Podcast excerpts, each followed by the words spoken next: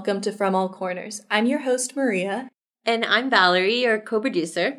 And we're so happy to have you here. So, Valerie, this episode is on Kazakhstan, and I know that you were very, very excited um, to learn more about this country. Could you tell us a little bit more about why? Yeah, I know you had to be patient with with me and my excitement. Um, I think it was because I never met anybody from Kazakhstan before. I couldn't have told you where exactly it was on the map. I, I tried to spell it a few times and I actually got it wrong the, the first few times. Um, and so for me, I was just so thrilled to hear that we had a resident from Kazakhstan and wanted to just hear what it was like to be born and raised in a country that seemed so mysterious to me. And I went around iHouse and started asking residents what they knew about Kazakhstan. And a lot of people had similar reactions to me in terms of they didn't really know very much, except maybe that they had seen the movie Borat. And and when I asked them, you know, if they were it would be interested in learning more, there was a lot of enthusiasm around it. So we think this episode uh, will will really be a fascinating one for us to learn a little bit more about a place that is so mysterious. Yeah,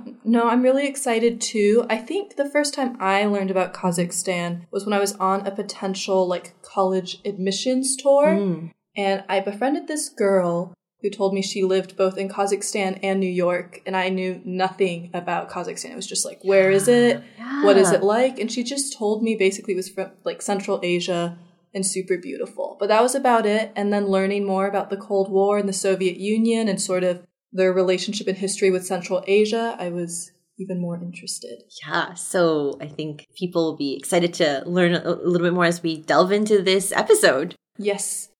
So our guest for this episode is Jigger Khairatullah. Why are you so excited to have him here on specifically? Yeah, I got to spend some time getting to know Jigger as we were exploring this idea of featuring Kazakhstan on the podcast. And, you know, he like his country found to be very mysterious and intriguing too. Uh, but what struck me in particular about Jigger is his relationship with his dad. Uh, his dad has, as you'll you all will hear on the podcast, has come from pretty challenging and humble beginnings, um, and the lessons that he has imparted on Jigger, I think, has really shaped who Jigger is. But but when I speak with Jigger, I get this sense that he really respects and really loves his dad, and his mission in life is to be like his dad uh, in terms of his goals and in terms of his values and, and hopes and dreams. So I think that was what uh, compels me the most about Jigger. Yeah, well, I'm so excited for all of you to hear his story coming up.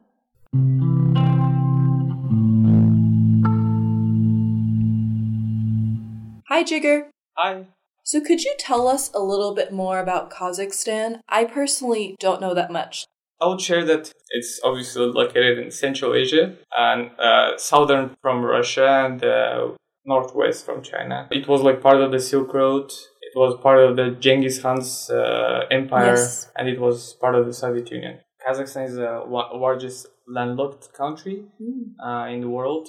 We have uh, like very interesting culture, uh, interesting like favorite dishes. So, for example, favorite dish we we love horse meat. we yeah we we like horse meat is like the most expensive meat in the Kazakhstan, while in other places in Europe or somewhere else, it's uh, horse meat is very cheap. So like when I talk to my friends, they they sometimes they're like, oh, how how it can be like so cool, so expensive in Kazakhstan, or how it can be like so uh, be a the part of national dish. Could you tell us a little bit more about your family history and specifically how it relates to Kazakhstan?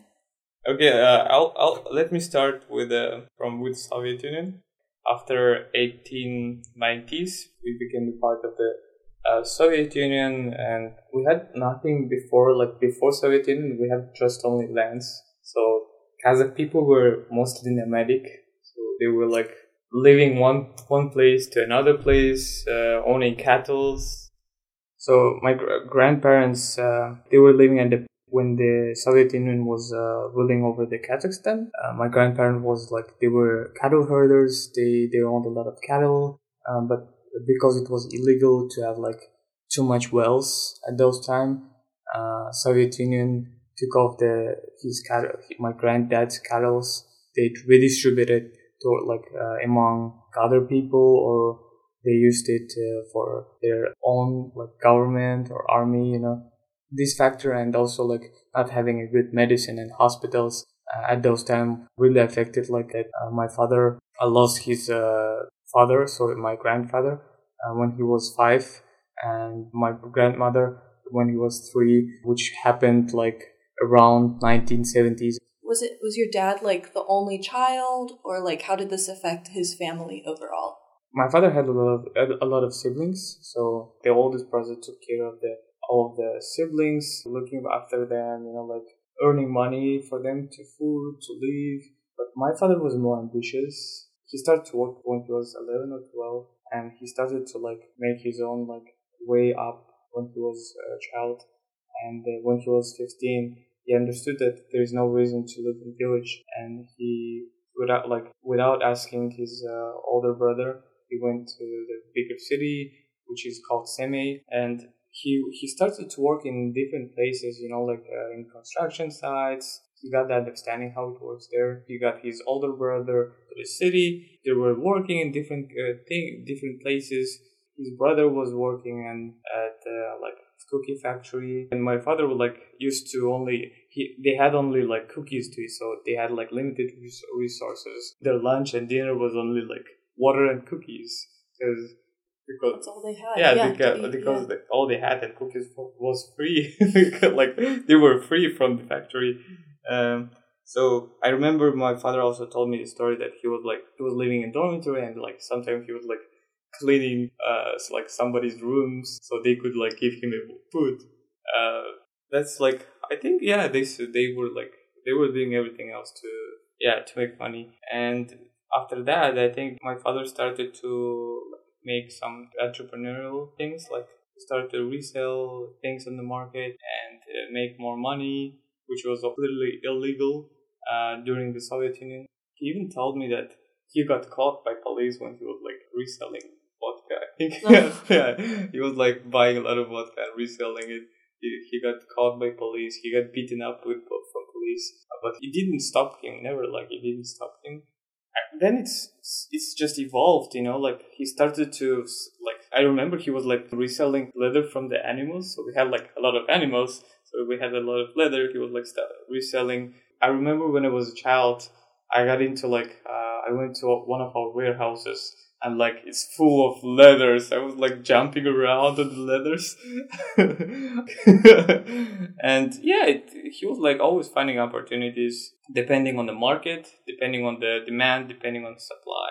How did your father's upbringing affect yours? He taught me a lot of skills. He was more tough towards me. I remember like thinking, why he's so tough? Why other my friends like fathers are not like make their children do this kind of thing. I had to walk for my for my school every day uh, in the morning when it was like even winter when it was like minus 30 minus like 35 while my the driver took my sister from the house and like uh, get her to the school so it was my father made to do that because i think he wanted he wanted to build a strong character uh, it's same the same thing he used it to he sent me to the like wrestling wrestling um like classes. wrestling classes yeah to also be strong because in Kazakhstan at that time at that time people used to like fight a lot if there was like disagreement between like two men you have to like show the strength so so I had to also work a lot. I had to like uh, I had to be like disciplined. Uh, How old were you when you started working? I don't know, like ten maybe mostly it was loading, unloading trucks, uh, cleaning the fish. So we had like fish farm, and my father was reselling the fish from Kazakhstan to Germany. I was like cleaning the fish with a brush. I think that was like one of the worst experience for me. Like, but I mean, worst experience in a in a way that I would not do that. I I don't want to do that again. But at that time, it was like very like I got like I built very good relationship with employees. And when I started to do that, I was like wondering like what other children don't do that. They were like always, you know, like whenever I, I ask my friends, they're like always playing games, you know, like being a child and like, I don't know, riding a bicycle. And most of the time I was busy. I was like, I remember, like, I tried so many ventures. Could you tell us a little bit more about your several business ventures? Like, what exactly were you doing? I remember I tried, like, when I was 18 or something, I, I tried to open pizza shop, I tried to open, like, donut shop, but uh, obviously I failed, uh, but I learned a lot. Um, so when I opened the donut shop, I, like, I assumed that, like, Kazakh people should, like, should also have donuts. So I'm like, I called up my friends. I remember we started like I went to like legal place. I was like I registered the company to my to my name. Uh, I got like I got money like from my friends. I rented out the place. Uh, I hired the people like with my friends, obviously, not only me. And we just I just assumed that it's gonna work out. But so how did you know how to make donuts in the first place? I didn't know anything else. But like I heard the people from bakeries, like from past experience. I remember having inter- like interviewing them. You know, like imagine seventeen years old or seventeen years old, and like interviewing them, interviewing them in the hotel. I had I interviewed like I think me and my friend we interviewed like twenty people then like okay one one guy was like very good. He, like i looked at i looked to his eyes and he was like very good as a character. Like he was like he was like you know like he speak he was speaking very well with me and like I, I looked up his experience. He was like he was very good experience. And i didn't i didn't have any anything i didn't do anything else how to create a donut shop but like or how to make even donuts but we somehow taught him you know like we taught him like in a way that did you look up online? Online receipts, yeah, yeah, online, and uh, we were like always like iterating the product. I remember like going there like at seven a.m. and like, hey, how's donuts today? You know, like trying it every day. that was funny, but then I had to fire him because donuts was not so good to sell on the market. I thought it's his like it's the, it's his mistake, and I fired him. Oh my. it was funny play. It was a funny time. so you said that was it was quite common for guys to fight to assert their physical dominance. Mm-hmm. Is that still the case today, or? Um, it's less case today, but uh, I think it's uh, basically because nine like because of the Soviet Union, and uh, at those times, like people understood that police was ineffective. If you have a like, for example, you have your rights police is ineffective. They can't help you. And the other person is like trying to dominate your like you know like your rights. What do you have to do? You have to fight because police is ineffective. A lot of people at that time i think everyone all of them were like doing some kind of uh, martial arts. So why was your sister treated differently than you?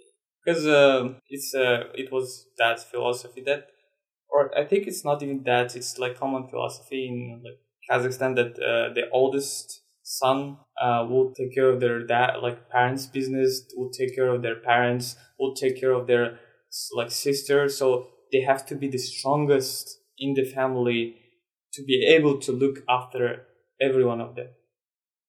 Going back to your grandparents, were they nomadic at that time? Yeah, they, they were nomadic. So they were like nomadic means that uh, in Kazakhstan they used to change their place regarding uh for example like if there is a summer they they go to the they go to the like they go north and if there is this like if there is a winter they go south because it's like more warm in the south so they they had they even like called like they had like several several places where they always like going and they called this place like winter place and summer place.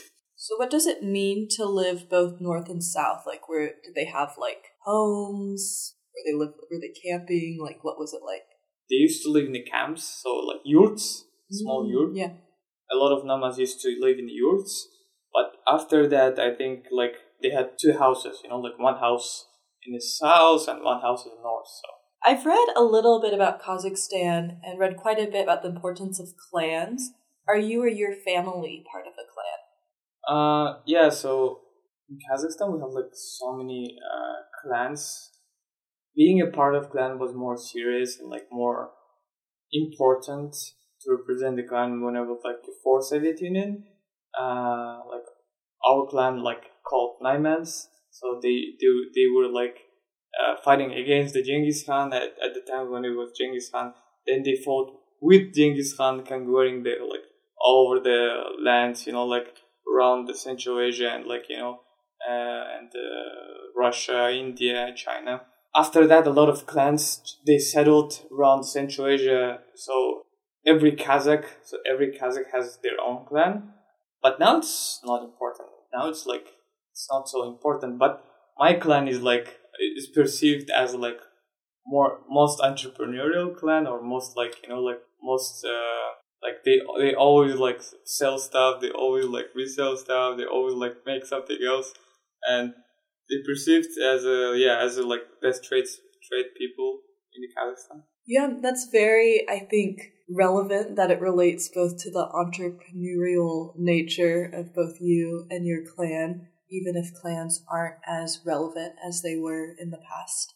Do you feel like there's at all a generational divide or like difference of opinion regarding Russia, the Soviet Union, and that history? Uh, yeah, sure. Like Soviet Union people used to like they're very tough. They're very very tough because uh, they went through the tough times at that time, and then we have like generation like after me. They're like they're very fragile. They're like very different. They're like uh, it's they, how they speak, how they behave in like in a social like uh, in society is very different. Looking to my like little brothers or like younger, very young generation, I could say that they are like they're more they're more westernized. They're very westernized. They don't and they don't even know what's the like what's the Soviet Union and what's the what's the being a the part of the Soviet Union. I asked like people from Soviet Union, they they had, like literally they had no like imagine they had no uh, chocolates. Like mm-hmm. there was like they had like when they got the chocolate, they were like oh so so happy. A lot of like they had they had not a lot of products. That's why a lot of people uh, wanted to get out of the Soviet Union, they get the independence of the Kazakhstan, and we finally like people were uh, we had a, lot of uh, a lot of like people protesting against it uh, in a big city, like in uh, Almaty. A lot of people got killed actually. A lot of uh, protesters got killed by the soviet union at that time. But we finally got got our independence. So we have like a lot of people that hate uh, russia or they hate the soviet union they hate the like the, government that used to kill the people or do whatever they want but there are also like some people very old people like you call you guys call like boomers yeah like they're very old people they stuck with Soviet Union mindset, they want to be like they want to be taken care of. Most of those people are like they want to like.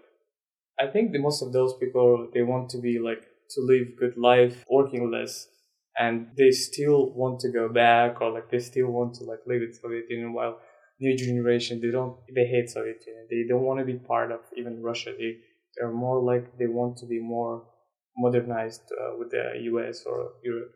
I'm just curious, is there still a lot of Soviet influence in Kazakhstan? Like, is the Russian language still very prevalent? In Kazakhstan, we have uh, that a lot of people, they live in cities and they want to speak Russian. And Russian is like, it sounded more cool, like, than Kazakh. So, uh, even like, we have like, we laugh at the people who can't speak Russian. And we don't laugh at the, or those people who can't speak Kazakh. So, that's a cultural problem and it's it's a very cultural problem it's it's stated and mentioned with a lot of like politicians and i don't know it's it's very hard to solve it because you got like even the if you watched movies uh, you go to cinema and cinema is like the movies in russian in russian language movies are not in kazakh or like the books in russian russian language you can't find a good book like you can't find, for example, Steve Jobs' biography in Kazakh language. So what else you have to do? You have to adapt. You have to adapt for the knowledge and you learn the Russian. What are some things that you'd want people to know about Kazakh culture? I think things like that we have very good a very good human relationship in Kazakhstan. Like my friends uh, like friendship it's not only friendship it's more brotherhood so for example if in us everybody is open like everybody is open but they have too many friends more surface level and surface level yeah while in kazakhstan when we we are like we're not good at making friends. We're like, no, we don't. I don't want to be friends with you. Like, but if we become friends, we are like, you know, like we are. We will take care of friends for like for everything else. Like almost, for example, I remember once once I got into a car accident and I didn't have money. Uh, like I didn't have money, but I don't wanted to ask my parents because then they will like think about about me very bad. So I asked my brothers from my school. Now I call them brothers, like friends. In two hours, they gave me money. They gave me money like to fix up my car, and they didn't even ask the money back. Or it's not only related to money. Sometimes in Kazakhstan, it's uh, common to get into fights. I didn't get into fights, uh, but I remember like, for example, one of my friends they got into fight and we have to go and like you know like we have to talk to our friend we have to like support our friend in every place. So this culture i love it very like it's like it's the not i think it's the most precious thing that we have in kazakh culture. Well thank you so much jigar. It's been great having you here. Yeah thank you for having me here. Uh, thank you for iHouse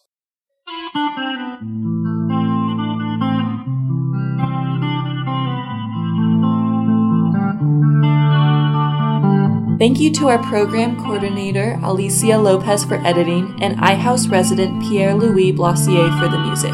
And thank you to you, our listeners, for tuning in. You've been listening to From All Corners.